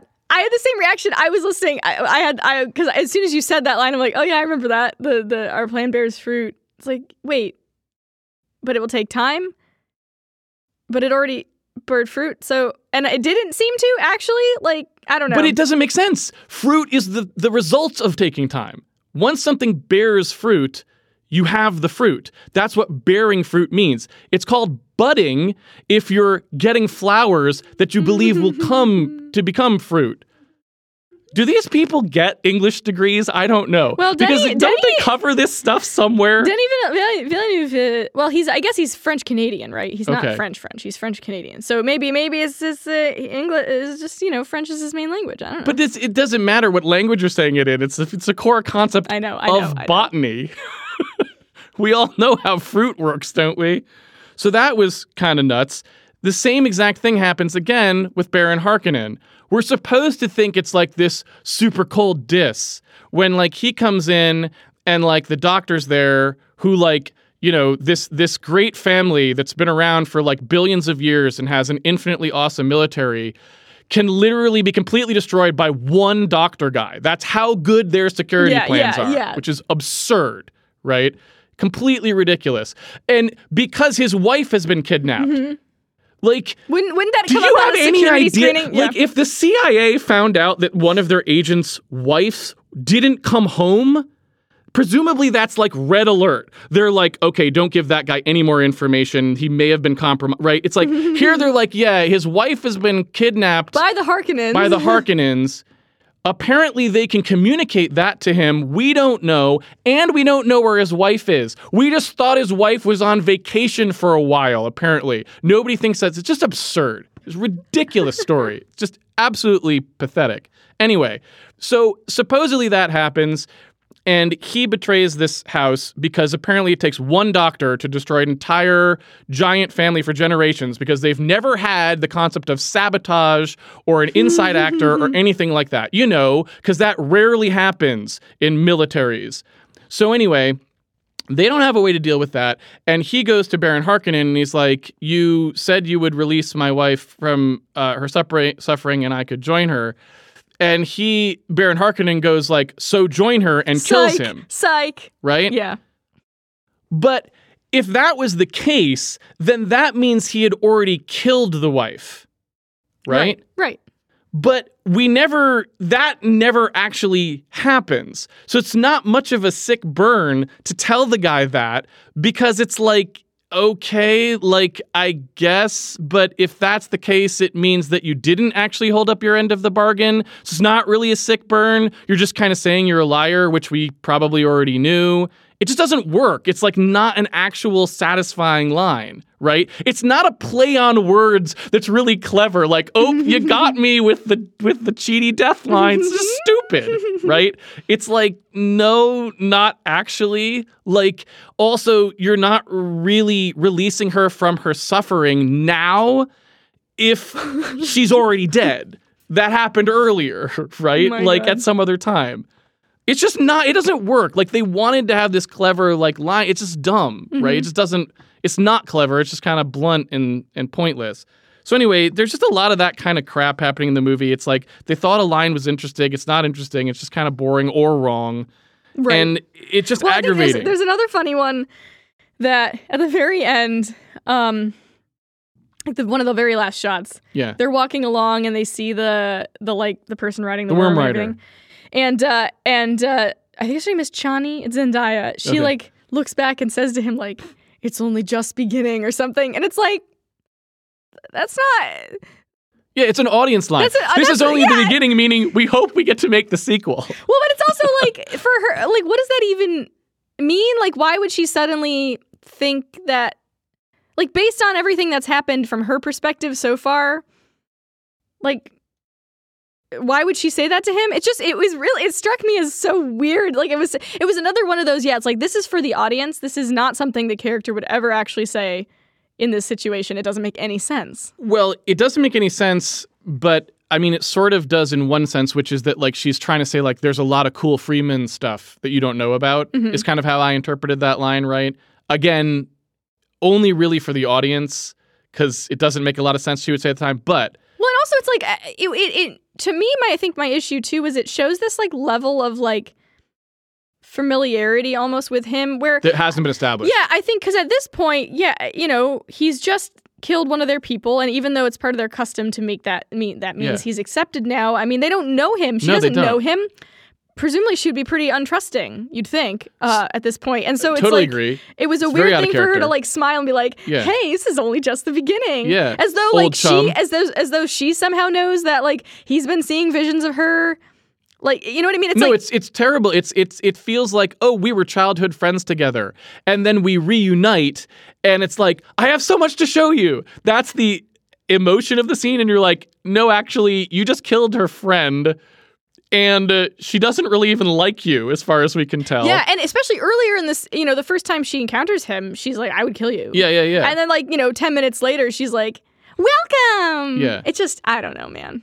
I, I have a separate complaint about that whole situation because we haven't really talked about that part of the movie, but I thought that was all terrible because one of the central conceits that I'm supposed to believe about this movie is that, like, yeah, you know, the Fremen might not be like super technologically advanced because they don't have the same kind of resources because they come from a desert planet that's relatively impoverished and they hmm. have to worry about water all the time and all this stuff. So they haven't built like giant spaceships and you know, command and control centers and this sort of stuff because they the resources don't exist for them to do so. Yeah. That's kind of my understanding of their civilization. I mean, it wasn't really established, but something like that, Yeah. right?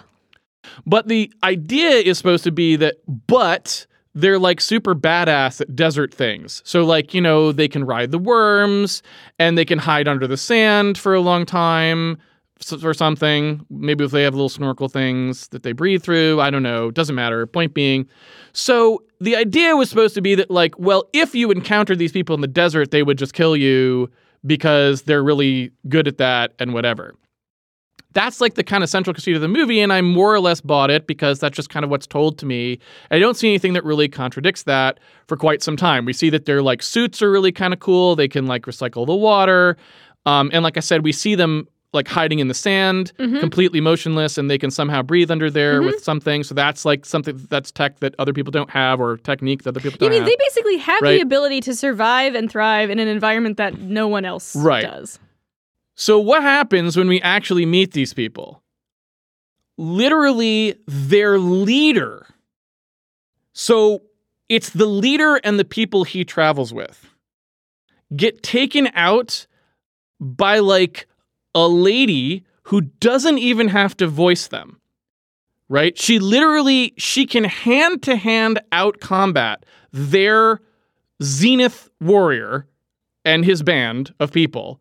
I mean, he's maybe not the best warrior because he's just the leader, but and like older too. whoever yeah. he's traveling with, right, can get bested by like one lady unarmed and her kid who doesn't really do much. He doesn't even have to. Like like he sort of does this one thing where he grabs a gun out of someone's thing, I think. Mhm.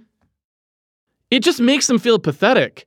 And then the very next scene Yeah. after that, w- someone who we're told is a good warrior gets beaten by someone who's literally never been in a fight before. He's only ever had practice. Yeah. He's never had to actually fight a person in real life, and he kills him trivially. Yeah, it's- he it's- is not even threatened once by this man. It's also it's back to that like show versus tell thing of like you know uh, Duncan Idaho when he returns from hanging out with the the Fremen says he's like the best fighters I've ever yeah, he's like, I almost got killed once, and I've never And had so- that happen before, right? yeah and so like you're told that but yeah what you're actually shown is these people are pathetic. They can't fight. They cannot fight a lady and her child, who, as far as we have seen so far, are not master warriors. We They've do know been, that they've the also been stuck in the desert for ha- like a few days Malnourished. and malnourished and tired and exactly. We do know that the lady is trained in martial arts because we sort of see her. She does some cool footwork to like disable one of the guys in the dragonfly. So she. It's not like she's just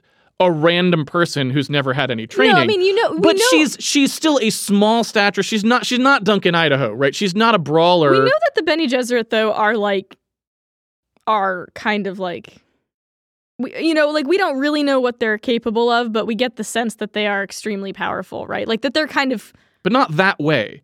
Like yeah I they're didn't more get, like behind the scenes puppet master manipulating kind of. and of they can do voice manipulation. They can do saying the- they're they're more like magical manipulative things. yeah But but they weren't like built up to be like the best Fighters, like yeah. kung fu masters of their generation or I mean. I could maybe buy that he was underestimating her and so didn't you know was unprepared to actually fight you know I guess. Either way, it just made them feel extremely weak, especially when it's two scenes back to back. So Right, she just totally disarms them, Well, and, and it's, and, and it's the first time we're ever seeing them. And and the previous scene we also saw is them getting absolutely annihilated by the Sardaukar or whatever too. So like all we've seen actually with the Fremen Is them being completely being- pathetic. Is them be- getting demolished. So Yes. um uh, yeah. so badly, in fact, that like the uh, the judge of the change lady, she gets stabbed from behind and isn't even aware that anyone's there. yeah, I yeah. That's how incompetent she is, right? These are people that are supposed to be like hyper tuned to like vibration so they know that they're not calling sandworms. And like a bunch of dudes who've never set foot on this planet before walk up behind her and kill her. Now, that scene is amazing on so many levels because also they kill her from behind. They have no idea who they just killed. They literally just shoved their knife into the back of someone because everyone in a Fremen outfit basically looks the same. They have they're basically completely covered up, Yeah, and yeah. all the suits are identical. They don't have a giant thing on the back that says. Well, to be fair though, I don't of the think they would care who they killed, right? "Oh, Oh, they- But wait, Because they they what if they act okay. they shove their knife through the back of this lady, and she falls over. And the first words out of this random guy's mouth, who's just some soldier going around shoving knives into the back of random people, is you disobeyed the emperor. Yeah, yeah, How the hell do you know who she is? Well, oh, the one guy who like got the orders and saw the dossier that has this lady's picture on it happens to be the guy who randomly walks up behind her out of all these people. we just saw like a good 75% of your battalion killed, but the dude who's outside He's not even in there chasing after the other people. The guy who's outside is the one who like runs the mission and it has has permission to talk to people about who they betrayed. What is happening? It's so lazy. It's like the worst writing. I mean, these are people who are getting like little blood labels on their head in a giant generic ceremony where it makes it very clear that they are not independent actors. Like they are not people who are sitting around making decisions. Yeah. They're soldiers. Yeah. It- it- a, he doesn't know who that is. And B, if he did, he doesn't know she betrayed anybody. Like, that's not information that would have been important in this situation that you would have told, hey, uh, maybe, now, maybe I'm exaggerating here. Maybe this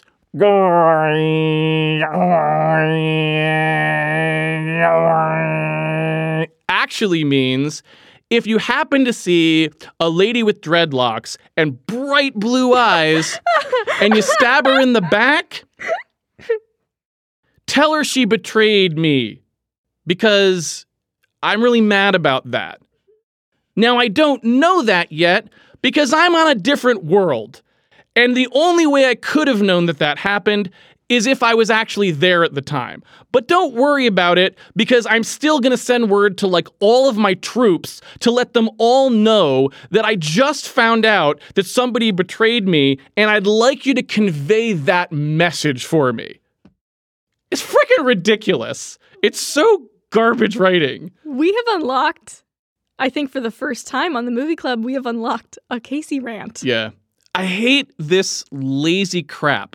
It's I hate it when dialogue goes into mouths of characters that's just what the writer knows at that Yeah, time. yeah. But those people would either have no way of knowing or vanishingly 0% chance. Like, yes, it is possible that somehow what happened is that somebody back at the base, as they're cleaning up the wreckage, finds something that lets them know that the judge of the change betrayed them and sends word to all the people to go find her specifically and puts the thing on the right, blah, blah, blah. And then that's why he knew. And he just happens to be a very loyal soldier and was personally affronted at her decision to betray people that way. And when he stabbed her in the back, not knowing it was her, and she fell over and turned around, he really quickly recognized, having never seen this person before, but having seen the, the one little shot on their dashboard or something that came across with a notice, went, Aren't you the judge of the change? Didn't say that line and skipped directly to, You have betrayed the emperor.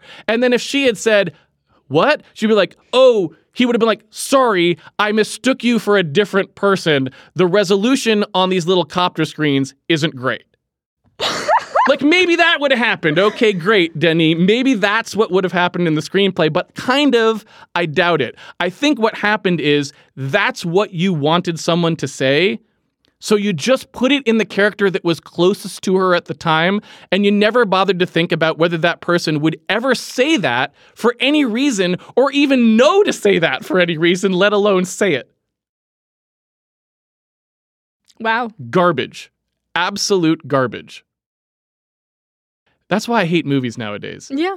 I just they they lost like they used to be written more like plays where the dialogue and the scenes have to add up to something because there's not much else you can do. Yeah. You can't hide it with a bunch of like special effects and cuts and different Right, scenes right. and music to like to fix the fact that the story doesn't work. They used to be written so the story worked, and now it's just garbage. It's garbage, garbage, garbage on it the screen feels all like the time. it feels like that particular kind of writing.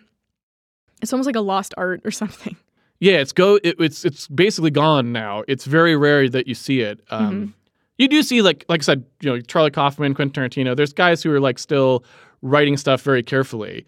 Um, Yeah, it's not that it's But- it's not that it never happens anymore, but it's like you know, it's Very rare. to find. Yeah, it's especially rare in blockbusters. right, right? right, right. Because it used to be very common that blockbusters would be written fairly carefully, Yep. which is you know a weird thing to say. But if you go back and you know you don't see a lot of this kind of stuff in like you know in a Jaws or or even like Home Alone we've mentioned before.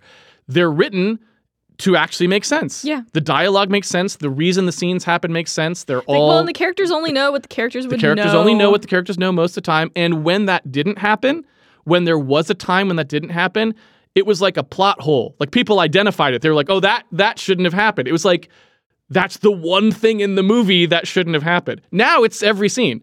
Every Yeah. scene is its own plot hole. Basically, it's just people saying stuff that they shouldn't know or that they wouldn't do, except for the fact that we know that the next scene has to happen, and it's just terrible. Well, and as we've talked about before, you know, you're obviously very, very sensitive to that stuff. I am less sensitive to that stuff yeah, if other parts of the movie are working. And right. and and in this case, you know, for me, the other parts of the movie are are also not working. And so it's Yeah. just, you know, eh, you know, not my not my kind of thing, not my movie. And it's just, it, you know, I really I read the book, I really liked it. You know, this was a while ago, but Okay. Um, and uh, I love I love like sci-fi and big you know big blockbuster movies. Like you know, I wish I loved this movie. It's my it's, it's like it's like the genre of movie that I most would like to watch. Right? You know what I mean? Like this is this is my jam. This kind of movie, but um, not this one. So, I mean, I don't have anything else to say. Do you? I mean, I could go on forever because there's I- so many I of think those things I think we're gonna have to. I think we should we should wind down. I think we should wind down. All right, then You've I'll made just your point. You've I'll made just your point. quickly mention that there's a ton of that kind of stuff that happens Well, in sure, the movie yeah. too, right? Especially so one of the worst ones. I'll end on the one of the worst ones of that. Um, so one of the worst things in this movie, and I just have absolutely I don't even know what's supposed what I'm supposed to believe happened because I have no idea. So one of the things that happens in this movie is there's a scene that takes place. Uh, it's actually just the scene before the lady gets stabbed in the back and the person magically knows who she is Mhm. because of the all points bulletin that we don't see. So apparently, like they're at this thing. It's an environmental station, I think she calls it, or a decommissioned uh, environmental station, or something like that. Yeah, she's saying that before before they discovered spice on the planet, they were gonna make Arrakis like a like a paradise. Basically. Yeah, they were just gonna like you know fix fix the climate so there was more water or something. yeah make it like livable. But then they livable. discovered spice, and you know. Right. So anyway, this whole scene is terrible. From start to finish, it's absolutely horrid. And there's multiple things that happen in it that are bad, but it starts out bad in the way that this movie is bad consistently. Mhm. Normally in a movie, what happens is you walk into a big, weird looking room like that, and Timothée Chalamet would say, What is this place? And she would say, It's a decommissioned environmental station. And he would say, I didn't know they had those here. It wasn't in the books or something. And she would go like, yeah, they don't want you to know about it because blah blah blah. Right? That's that's how a normal person would write that dialogue so that it's interesting and that it sounds natural. Instead, what happens is there's no conversation. They walk into the room, nobody asks what it is, mm-hmm. apparently don't care, mm-hmm. but she takes it upon herself to go, "Do you know what this place is?" question mark doesn't wait for an answer and says it's a decommissioned environmental station. Just terrible writing. Absolute garbage. So, anyway, that happens. We then have our main characters in some little inner sanctum area that happens to have like a secret passage that you escape through. Why does it have an, a secret passage you escape through? Well, obviously, when you have an environmental station for research, one of the big things you're worried about is people invading the botany lab. So there's a secret panel. B- ah? Exactly where they are. A secret panel in the botany lab This would make sense if they had said, What is this place? A secret weapons research facility. Oh, okay. I get it now why there's a secret panel in the thing. Like, no, it was a place for like plant research that we just shut down. But somehow there's a secret passage. No explanation why. And no character even says, like, why is there a secret? What the hell? Like, how is there a secret route out? They're not surprised. In this universe, characters are used to the fact that botany labs have secret doors. That's just a I do thing. I do think the, the secret doors in movies thing, like Right? secret doors have become so common in movies that people don't even think it's weird. But it's like, no, that's actually like, It's ridiculous. Weird. Yeah, secret doors are like not really a thing. You just told me this was from an era where no one was in conflict. They were here to help. They were just going to build a little atmosphere generator thing so that the planet could have water. Who do you think is coming at that point? Nobody. It was it was before the conflict happened. Why would you have a secret door? Anyway, so there's a secret door which is ridiculous. But okay, they're going to go out the secret door, right? Mm-hmm. Now meanwhile there's two basically blast doors separating them and the people who are attacking. They're like what did you call them? They're like the emperor the troops. Sardaukar, Sardaukar. They're, they're the something? Emperor's weird floaty men. Mm-hmm. So the Emperor's weird floaty men float down from the sky, and they have a little tussle with the sand people who are hiding in the floor. And then they go through this one of these doors. Duncan Idaho opens the door, goes through the door, then closes the door behind him. Right? He's going to fight these guys Mhm. uh, as they're coming in, Mhm. and he closes the door. Mhm. Okay. So there's only two things that the character could think about the door. One is that the door will prevent these people from going somewhere. Two is that the door will not prevent these people from going somewhere. So let's take a look at the two cases. If you think the door will prevent these people from going somewhere, why would you go on the other side of it? I mean, the answer, there's no answer Well, to that because you question. don't think the door will hold. So the only possible thing is that you don't think the door will hold. Yeah. If you don't think the door will hold, why did you bother closing it behind you as if somehow this is going to do something? Well, it will slow them down quite a bit. Why? If you you think why? it will slow them down, why didn't you run away? Why didn't you go with the other people? Well, because he thought he could slow them down more. How would you slow them down more by being on the front side of the door? Dramatic moment. At the very least, hide on the other side of the door, and when they come through it, kill them. To be honest, I don't. I gotta be honest. I don't find this kind of criticism particularly interesting. Anyway, I have is- no idea what he you- was doing This there. is very much a you thing. well, it goes more. There's more. oh my god. So not only is that absurd, Yeah. but this is a person whose entire thing is he's going to protect those people. He's like supposed to protect the the duke. So he's like, well, there's some guys coming in the front of this facility. So the best thing I could do is close this door and isolate myself where I fight an entire huge number of people coming in the front door, probably die to slow down people so that then they will cut through this door and follow the people who I'm supposed to be protecting instead of just closing the door uh, so they're on the other side of it, which by the way it already was, and going with them where he can actually protect them wherever they're going, yeah. right? It's literally absurd. It makes no sense whatsoever. Yeah. Not to mention the fact they then get to a chopper. That's the first time we've ever seen something that can only seat two people. Why does it only seat two people? Because we don't want three people getting on it, is the only explanation I can possibly see for why it only seats two people. Everything else sat like huge battalions of people. There was like 12 guys in the back of this thing. I think they said each one could could seat Seven. nine people total, like two Yeah. in the front and seven. They had already done that once. So they're just like, well, it can't be that because then everyone could have left, right? And again, it's almost as if Duncan Idaho knows that there's a chopper back there with only two things in it. So he like it would have made more sense if they got there and there was only two seats and he's like, "All right, I'll defend you while you leave." Scene makes sense now, right? Furthermore, they have a laser that cuts through people. We know this because the people can't cross over the laser. Mhm. Do they shoot the laser at people in general? No. Instead, they wait to deploy the laser until after they've already had a giant fistfight. It's so bizarre. That entire scene is so ridiculous. It's hmm. just absolutely bonkers. And not a single thing that any character does makes any sense. It's ridiculous. All right. We've heard from the Casey. We've Yeah. heard from him. Anyway, hated this film. Yeah.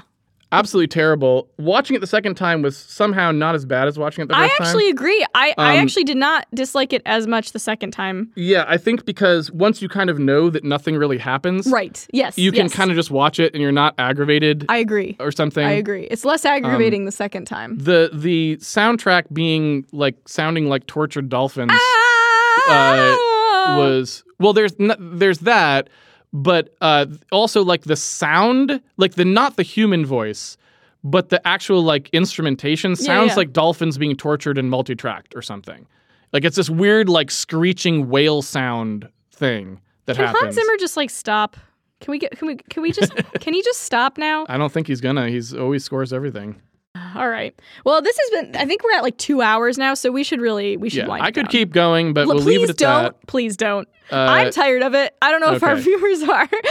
Uh, so anyway, that- hated the movie. Uh, I also, and the last thing I'll say about this movie is if you're going to have credits for a movie that anyone's supposed to read, check the DPI setting on Windows first because I think they've got it set to like fifty percent, yeah. and they the c- so everything's really hilarious. tiny. Oh my it's god, like it's hilarious. they they did the credits on a 1080p monitor and then rendered the movie at 4K, and so now you've got these tiny fonts that no one can read. yeah, it's really. It's good. like half the size of a normal credits font. It's very funny. Um, I, I don't know what that was about. I don't either. Anyway, well, movie club.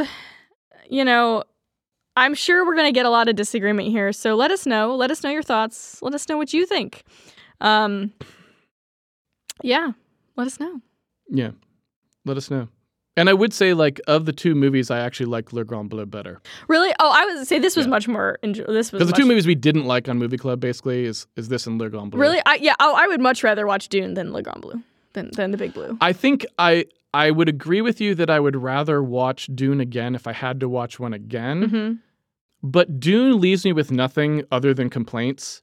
Whereas, like I said at the end of our Le Grand Bleu episode, I didn't like watching the movie, but I did feel like it managed to get a sense.